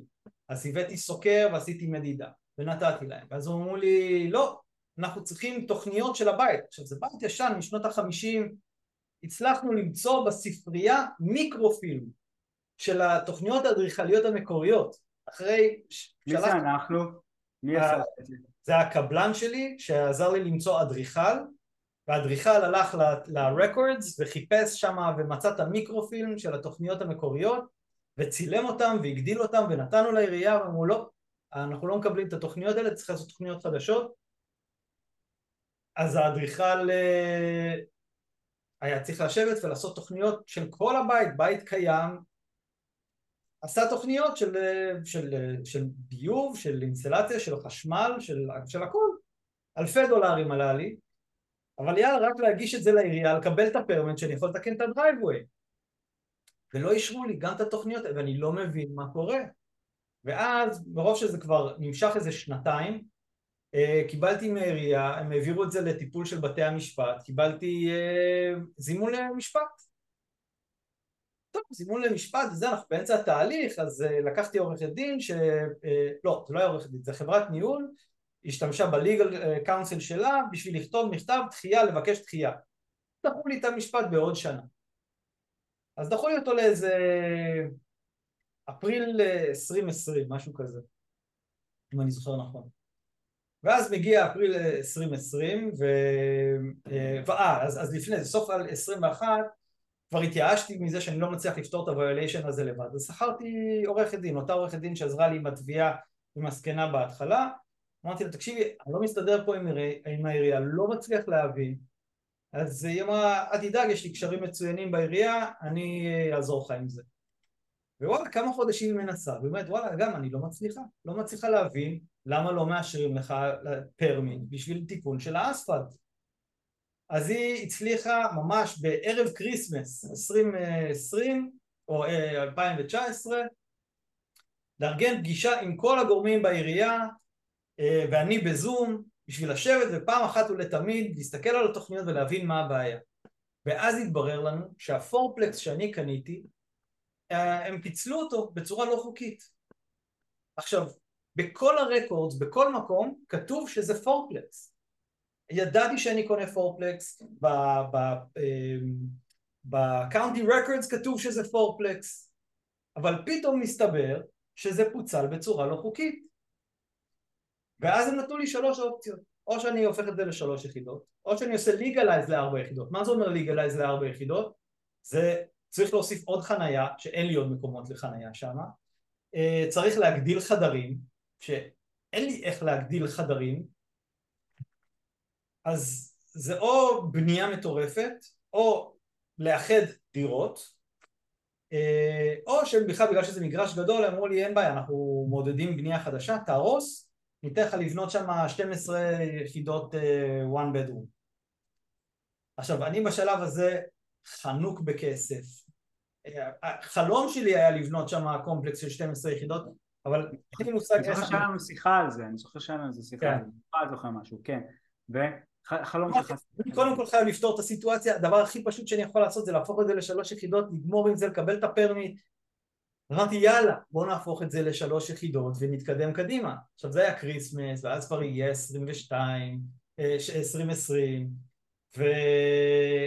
ובאפריל אני עומד למשפט ועומד שם השופט, אני עומד בזום, זה כבר קורונה עם אה, חולצה לבנה מכופתרת עם עניבה עם shorts מתחת שלא רואים העורכת דין שלי בזום, הקבלן שלי גם בזום, שופט והוא בנונשלנטיות מסתכל, אומר טוב היה לך פה violation על Windows, על זה אני מוותר לך, תסדר את זה, הכל פיקס, יש לך פה violation על ה driveway, זה אני נותן לך 200 דולר ליום עד שאתה מתקן את זה רטרואקטיבית. פאק ונגמר. אני כזה רגע, מה קרה פה עכשיו? אני כבר שנתיים עם הוויוליישן הזה והוא נותן לי 200 דולר ליום רטרואקטיבית ועם כל הבעיות שהיו לי עם העירייה, עם הפרמיט וזה, לקח לי כמעט עוד שנתיים לסדר את זה. רגע, בזמן הזה, שאתה, בזמן הזה שאתה נמצא ב... סדר רגע את הזמנים, בזמן הזה שאתה נמצא עם, ה, עם השופט, קיבלת בעצם, הבנת כבר שאתה צריך להפוך את זה לשלוש, או עוד לא?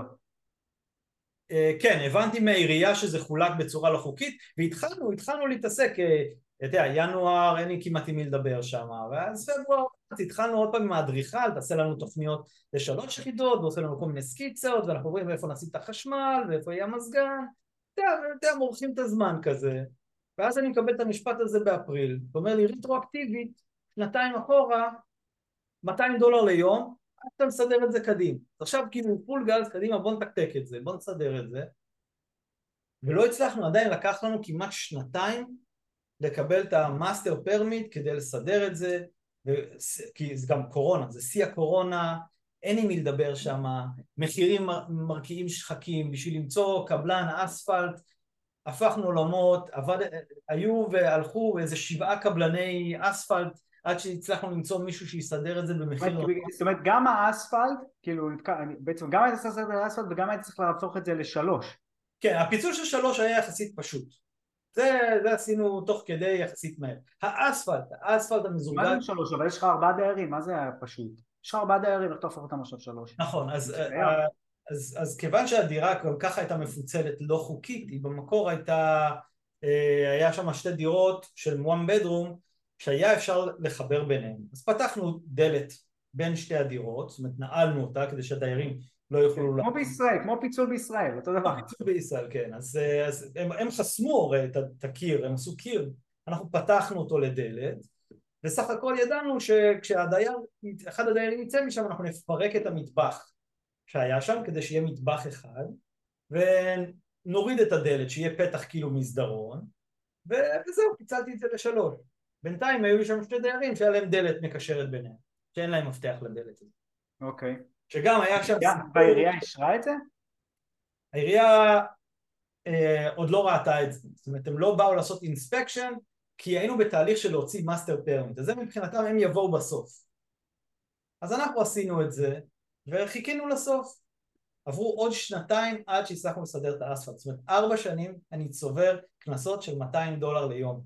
זה הגיע לסכום של מעל 250 אלף דולר. כן. ו... אבל... אתה. מקבל מכתב... אתה מקבל מכתבים על הקנסות כל הזמן? לא, זה פשוט מצטבר אצלי בראש, זה הכל. אני, אני יודע ש... אבל בשלב הזה אני באמת, אני כבר עברתי את שלב ההתרגשות, כי אמרתי כאילו, די, זה כאילו, זה בדיחה, זה כבר כאילו... אני כבר לא מתרגש מזה. אני אתמודד עם זה אחר כך. כן, זהו, ובאמת אה, אה, הגיע היום, קיבלנו את ה master permit, סידרנו את האספלט, קראנו להם ל inspection, הם עשו inspection חפיף, מישהו עבר שם, הסתכל, אמר שהכל בסדר, אישרו לנו את המאסטר, את ה... לא אכפת להם מהדלת המקשרת, לא כלום? כלום, הם לא הסתכלו בכלל, לא הסתכלו בכלל. עכשיו, למה זה קרה? כי בתקופה הזאת של הארבע שנים, הפקח, שזה היה דוח שלו, שהוא רשם, כבר לא עובד בעירייה. והמנהל אגף שהיה אחראי על הפרמיטים, גם הוא התחלף. אז כשבאנו אליהם, אליהם בסוף, הם כאילו, הם, איזה משהו אנטיקה כזה, זה כבר לא עניין אותם בכלל. אז היה לשם את הפקחית הזאת שרדפה אותי, שכאילו הייתה אובססיבית לגבי הנכס שלי, שקראה אותי בוויוליישנס, היא כבר מזמן לא הייתה שם. אז כבר אף אחד לא היה אכפת, לא הסתכלו בכלל. אבל סידרתי את זה, עשיתי חנייה דנדש, מחולקת, יפה, הדירות היו משופצות, חברת ניהול מנהלת אותם, שמתי דיירים, העליתי שכר דירה, אני מדבר איתך סוף, אה, או תחילת, סוף 21, תחילת 22, הנכס בוננזה, העסק, אה, נכס עובד כמו עסק מתקתק, אה, מכניס 3,000, 3,500 דולר בחודש, אחרי המשכנתה, אחרי הוצאות קבועות, אחרי הכל. תענוג, 2022 הייתה שנה נהדרת. אה, מה בקולומבוס? 22, פה אתה כבר מיוצב, קולומבוס אתה מיוצב? קולומבוס אני מיוצב, גם חברת ניהול טובה, עובדת, מתקתקת, דיירים טובים, העלינו שכר דירה, עדיין יש evictions אה, אה, פה ושם, אבל אנחנו כבר רגילים, זה בנוהל מה שנקרא. כן. אה, אז נכון, שאלו לגבי הקנס בבית המשפט, לא סיפרתי את זה, אז באמת אחרי ששיפצנו והצבנו את הכל, אנחנו באים לעירייה, אומרים להם הנה, הכל מסודר, עשיתם את ה inspection, הכל פיקס. אז עכשיו מגיע הדין וחשבון, עכשיו הם אומרים, יהיה זמן לשלם. אז ה... אני לא הייתי מעורב במשא ומתן, אבל העורכת דין שלי עשתה מולם את המשא ומתן. אמרו לה, תקשיבי, הוא צבר פה קנסות, היא מספרת לי על זה, כאילו, מתקשרת אליי מיד אחרי שיצאה מהפגישה איתה, הוא אומר, תקשיבי, הוא צבר פה קנסות של מעל 250 אלף דולר, צריך לשלם. היא אומרת להם, הוא לא יכול לשלם, אין לו כסף. אה, הנכס הוא ב-75% משכנתה, אה, לכו תריבו עם הבנק. הבעל, בעל הנכס, אם אתם אה, תרדפו אחריו, הוא יכריז על פשיטת רגל ואתם לא תראו שקל. אז הוא, אוקיי, אז אם הוא לא יכול לשלם 250, כמה הוא יכול לשלם? הוא יכול לשלם 150? לא. הוא יכול לשלם 100? לא. יכול לשלם 50? גם לא. אז כמה הוא יכול לשלם? אז היא שאלה אותם, כמה היו ההוצאות שלכם על כל ההתעסקות עם המשפט? עשו לה חשבון, טה-טה-טה-טה, 5,800 ומשהו דולר. אומרת לי, זה מה שהוא יכול לשלם. וזה מה ששילמתי בסוף.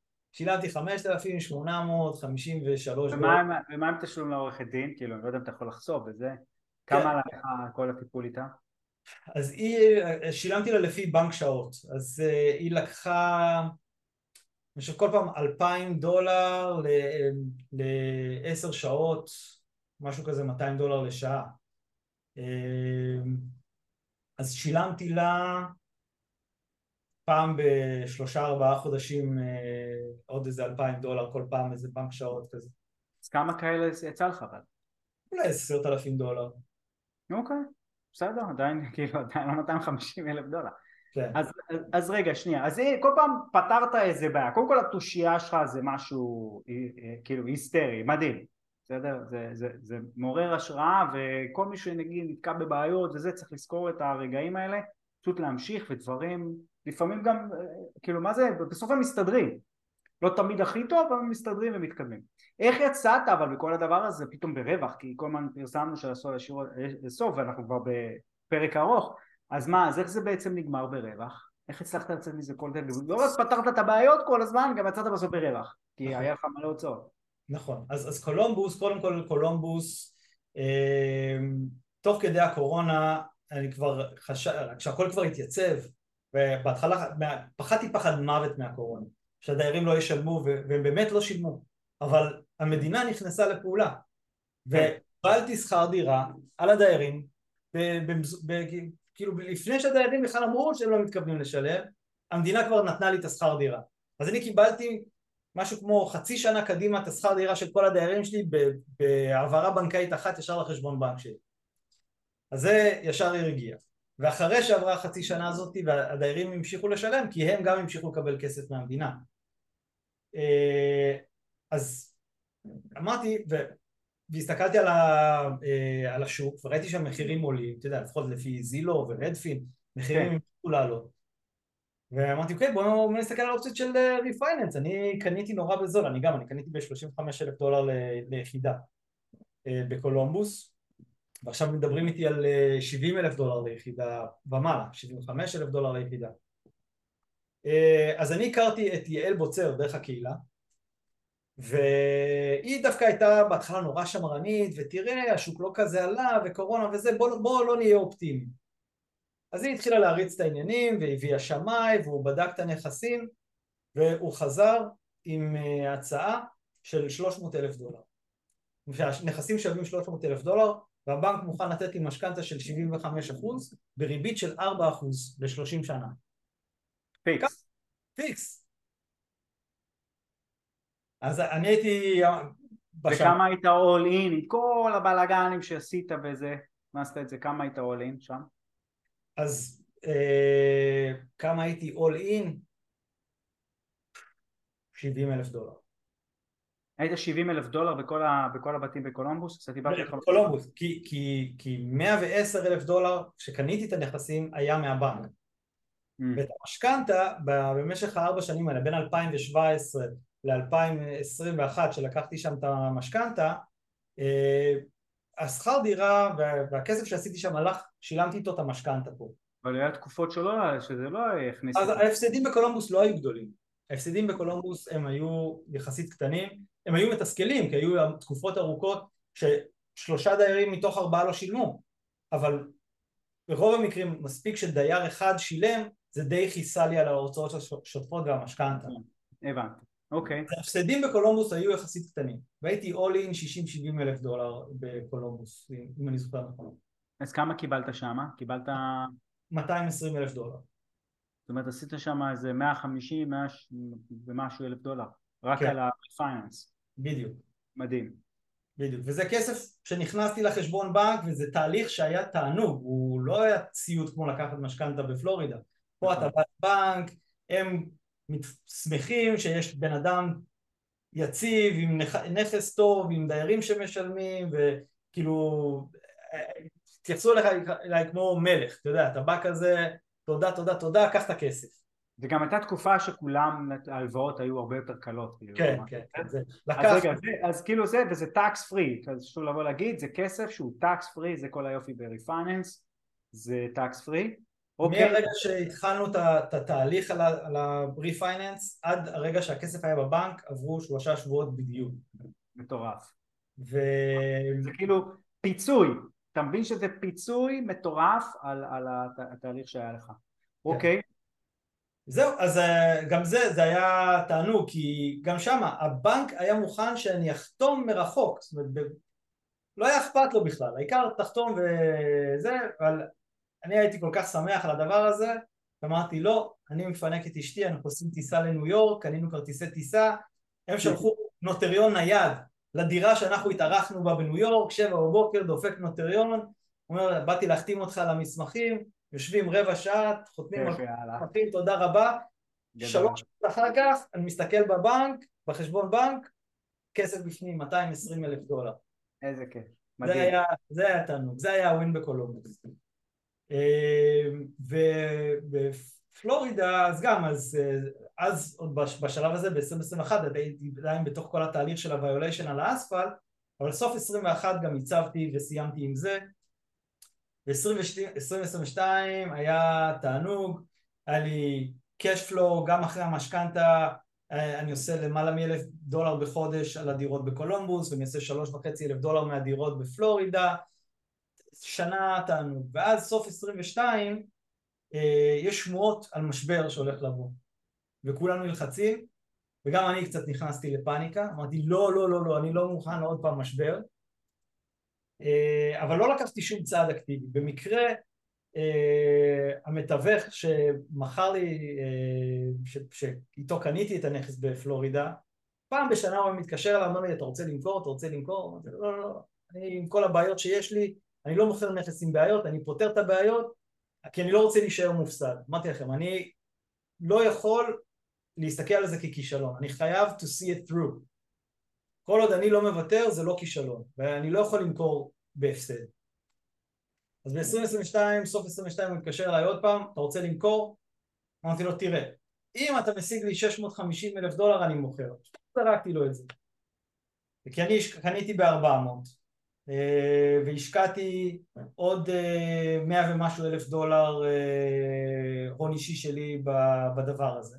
אז אמרתי, אם אני אקבל 650 אני אכסה גם על ההפסדים, מינוס עלויות סגירה, מינוס מס, אני אצא פיטים. לקח לו יום אחד והוא חזר אליי עם הצעה של 760 אלף דולר. מטורף. עכשיו באמת שגם אם הוא היה בא אליי עם הצעה של 650 יכול להיות שלא הייתי לוקח את זה אבל הייתי כל כך חמום מה-760 אמרתי לו יאללה בוא נעשה את זה. בוא נמכור. ועדיין כל התהליך היו לי התלבטויות ואני גם התעקשתי לדבר עם, ה... עם הקונה כי היה חשוב לי שהוא יבין שנגיד כי בגלל שבאמת לא הפכתי את זה בסוף לארבע דירות אמנם עשיתי את הדלת המקשרת אבל לא הרסתי את המטבח כי ארבע דירות זה הרבה יותר רווחי מאשר שלוש דירות. ואם כן. עירייה כבר נתנה לי את החותמת גומי שהכל פיקס הם לא יבואו לבדוק. אני פיקס עם ארבע יחידות. אבל היה חשוב לי שהקונה ידע מה המצב האמיתי אה, והוא כל כך התלהב גם מהכנות וגם מזה שזה ארבע, ארבע יחידות במקום אה, שלוש וכבר עשיתי את כל ההכנות והוא יכול בקלות להפוך את זה לשלוש אז uh, סגרנו תוך שבוע. סגרנו תוך שבוע ב-760 כמה הוא לא הביא מימון הוא קנה בקאש? לא הוא הביא מימון uh, כאילו uh, נכון כאילו חתמנו על ה-LOI תוך שבוע לקח לו עוד איזה חודש להביא את המימון, הוא כבר היה בתהליכים של להביא את המימון לפני, הוא כבר היה בתהליך של חיפוש עסקה כן. אה, אבל לקח, לקח באמת איזשהו, לקח איזה חודש עד שהוא ממש קיבל את הכסף אבל אה, אני ידעתי כן. כמה, באמת הזה מבחינתי זה כבר היה סגור אבל לא התרגשתי, זאת אומרת גם אם אני לא אמכור לו לא אכפת לי, אני גם ככה הייתי אה, ברגשות מעורבים מוכר את הנכס הזה והייתי צריך את הכסף כי אנחנו בונים פה בית בארץ אז זה היה בעצם הקטליזטור האמיתי למכור שמה כי אמרתי אז אני לא אצטרך לקחת משכנתה פה בעצם אני אזריק את הכסף לפה לארץ ואז אני אעשה ריפייננס על הנכס שלי פה בארץ גם כשהשווי שלו יהיה, יעלה מיד בתום הבנייה. קודם כל זה סיפור פשוט מטורף של, אה, אה, של מלא בעיות עם תושייה ואני חייב לענות לדוד אה, סיבוני שאני מת עליו. והוא כל פעם חוזר אליי עם המשפט הזה והוא מתחיל את המחזור בקרוב של חשיבה כמשקיע החשיבה שאמרת דוד סליחה שאני ככה בפודקאסט מוקלט עושה את זה לך אבל זה מאהבה שאני באמת רוצה לעזור לך. אה, המשפט שכל הרווח הוא נגזרת של, של, של שוק שעלה חזק מאוד בעצם מגן על הזוועות שקרו. במחירים היום עם ירידה פוטנציאלית זה היה נגמר משמעותית אחרת. זה לא היה נגמר ומשהו פה לא הבנת את המסר הוא לא היה נגמר עד שאתה החלטת שזה נגמר. לא, גם אם אתה מפסיד גם אם אתה מפסיד 200 אלף דולר אבל אתה ממשיך ובסוף עושה מיליון אתה הרווחת 800 אלף דולר. צריך במוח צריך לבוא ולזכור שהכישלון הוא זמני. הוא יכול להיות כישלון הוא זמני. אז גם אם היה והשוק היה נופל משמעותי זה משהו שגם אמרתי לך ואני אומר לאנשים אם השוק נופל אתה צריך לעבור את, לעבור את זה ולהתחיל לקנות, יש לך פה הזדמנות, אם השוק נופל, תתחיל לקנות, מתי, מתי יצא לך עוד פעם למה לקנות נכסים במחירי, במחירים כל כך נמוכים אז אולי על הנייר הפסדת, אולי על הנייר אתה תקוע, אולי אתה צריך עוד להמשיך להסתדר עם הנכסים הבעייתיים אבל אתה קונה בנכסים במחירי רצפה, מתי זה עוד יקרה לך? התפיסה הזאת היא שברגע אחד אתה בכישלון יכול להיות שהיא נכונה, יכול להיות שהיא נכונה אבל היא לאותו רגע. וזה... אני, גם רוצה לענות על זה רגע, זאת אומרת מה שחשוב לי לה, להדגיש את זה מה, מהזווית שלי הנכון שהכסף תכלס בסוף שהגיע, הגיע מעליית ערך. אבל זה רק נבע מהעבודה שטח שאני עשיתי כשבניתי את זה כעסק מצליח. זאת אומרת הבנק בקולומבוס נתן לי refinance כזה גבוה כי העסק עבד. כי היו ארבע דירות שהכניסו שכר דירה ב top של, של השוק. אחרת הם לא היו נותנים לי את ה refinance נכון, צריך לזכור את זה, ודוד ציבוני זה נקודה מאוד חשובה. ואם לא הייתי מקבל את ה refinance, ואם לא הייתי מקבל את ה refinance, הם מחושבים לפי ההכנסה ולא לפי, גם השווי שלהם הוא לפי הכנסה ולא בהכרח לפי כמו בתים, שזה גם משהו, אבל זה לא משנה. זה נכון. באמת לא משנה. לא הייתי מקבל את ה refinance, אז עדיין הנכסים היו כבר יציבים והרווחתי כסף כל חודש. אותו דבר בפלורידה. הקונה שקנה והיה מוכן לשים כל כך הרבה כסף, 760, הוא לא חשב על זה פעמיים, למה? כי כשהוא עשה את החשבון של השכר דירה שאני מקבל, הוא ראה שהוא מקבל 15% שנתי החזר על ההשקעה. זה הוא קונה עסק שעובד. זאת אומרת, אני לא הייתי לחוץ למכור, לא הייתי בלחץ, לא הייתי צריך להתמקח, לא ירדתי שקל ממה שרציתי, כי לא הייתי בלחץ למכור, כי אני הרווחתי מהעסקה הזאת, והוא לא היה אכפת לו לשלם את זה, כי הוא יודע שהוא מרוויח מ-day one על העסקה הזאת. אז נכון שזה כביכול הכסף הוא מעליית ערך, אבל זה רק בגלל שבניתי את זה כעסק שעובד ומתקתק. ואני רוצה לעבור, לקחת את הפרק, הפרק הזה הוא קודם כל בעיניי אחד הפרקים החזקים ביותר כי הוא מדבר על, אני עושה את זה 15 שנה ואני זוכר את התפיסה הזאת בהתחלה של אפס או אחד של הצלחתי או נכשלתי אוקיי? ההרגשה הזאת של הפסדתי הצלחתי, כי שימו לב בסיפור שלך בתחילת השנה הראשונה מה אתה היית? זה הצלחה. כן. אחרי זה זה כישלון, אחרי זה הצלחתי. וצריך לזכור שהדרך היא פשוט כזאת, ואם הדרך היא כזאת, מי קובע אם הצלחתי או נכשלתי? מי קובע?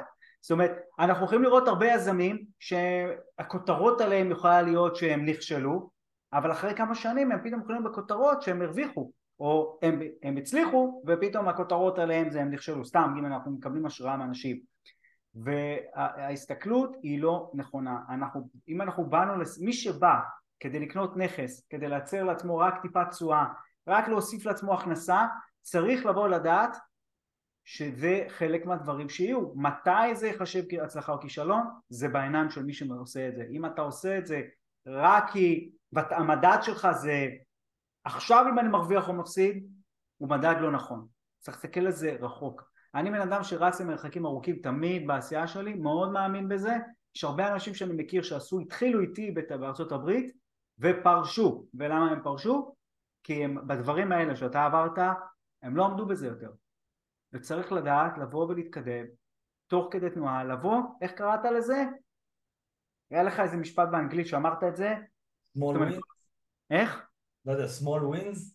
לא, זה ה-small wins, זה כאילו לעבור, לעבור דרך זה, פשוט להמשיך ולעבור דרך עם זה ולצאת, ויש המון סיפורים של אנשים בת, בתוכניות שנתקלים בזה בעיות, ואני אומר להם חבר'ה, זה לא נגמר עד שאתם אומרים שזה נגמר, והוכחתי כבר לכמה אנשים שהוצאתי אותם מבעיות, בגלל שבגישה הזאת, זה הגישה הנכונה, ובעיניי זה פרק, גיא, חבל על הזמן, תקשיב, מצדיע לך על הדרך הזאת, גאה בך בטירוף על מה שאתה עשית, ואני חושב שעכשיו הגיע המשחק האמיתי שלך, אוקיי?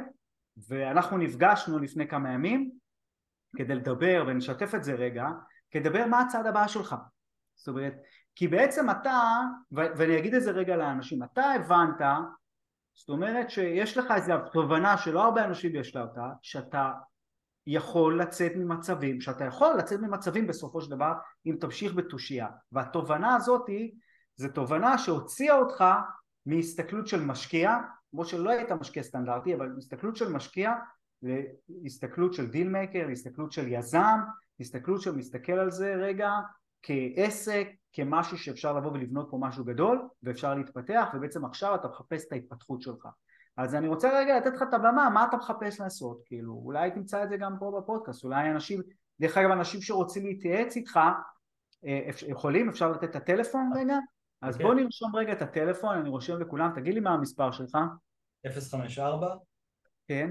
725 כן. 84 כן. 01 01 054-725-8401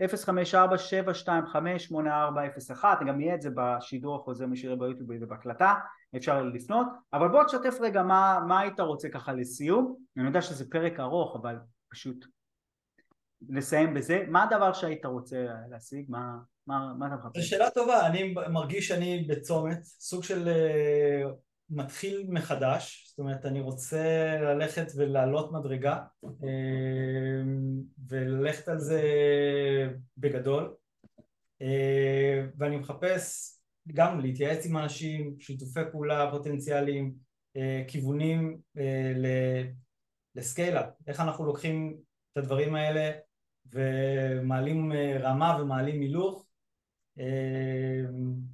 אני עכשיו מרגיש מוכן לזה, זאת אומרת, אה, זה... זה יש לך איזה כיוון של משהו שהיית רוצה לעשות? מה, מה היית רוצה לעשות? איזה נישה? איזה... תן איזה, יש לך איזה טיפה משהו שם, או שאתה עדיין מחפש את זה? Uh, לא, עדיין אני לא סגור על איזושהי נישה ספציפית.